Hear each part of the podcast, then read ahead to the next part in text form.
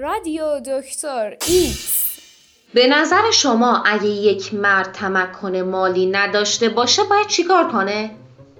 به گناه بیفته. تجاوز کنه.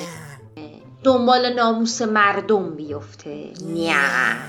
بهترین چیز اینه که یک زن با چند مرد ازدواج کنه.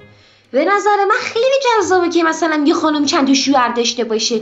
ببینید چند تا مرد از گناه نجات پیدا می‌کنن. اینجوری خرج بین چند نفر تقسیم میشه.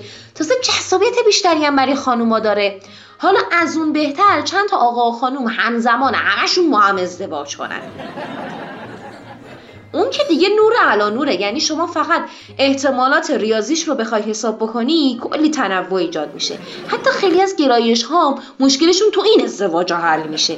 ولی اگر چهار تا زن و یه مرد باشه اصلا خرج لوازم آرایششون سر به فلک می‌زنه. اون وقت چه عدالتی؟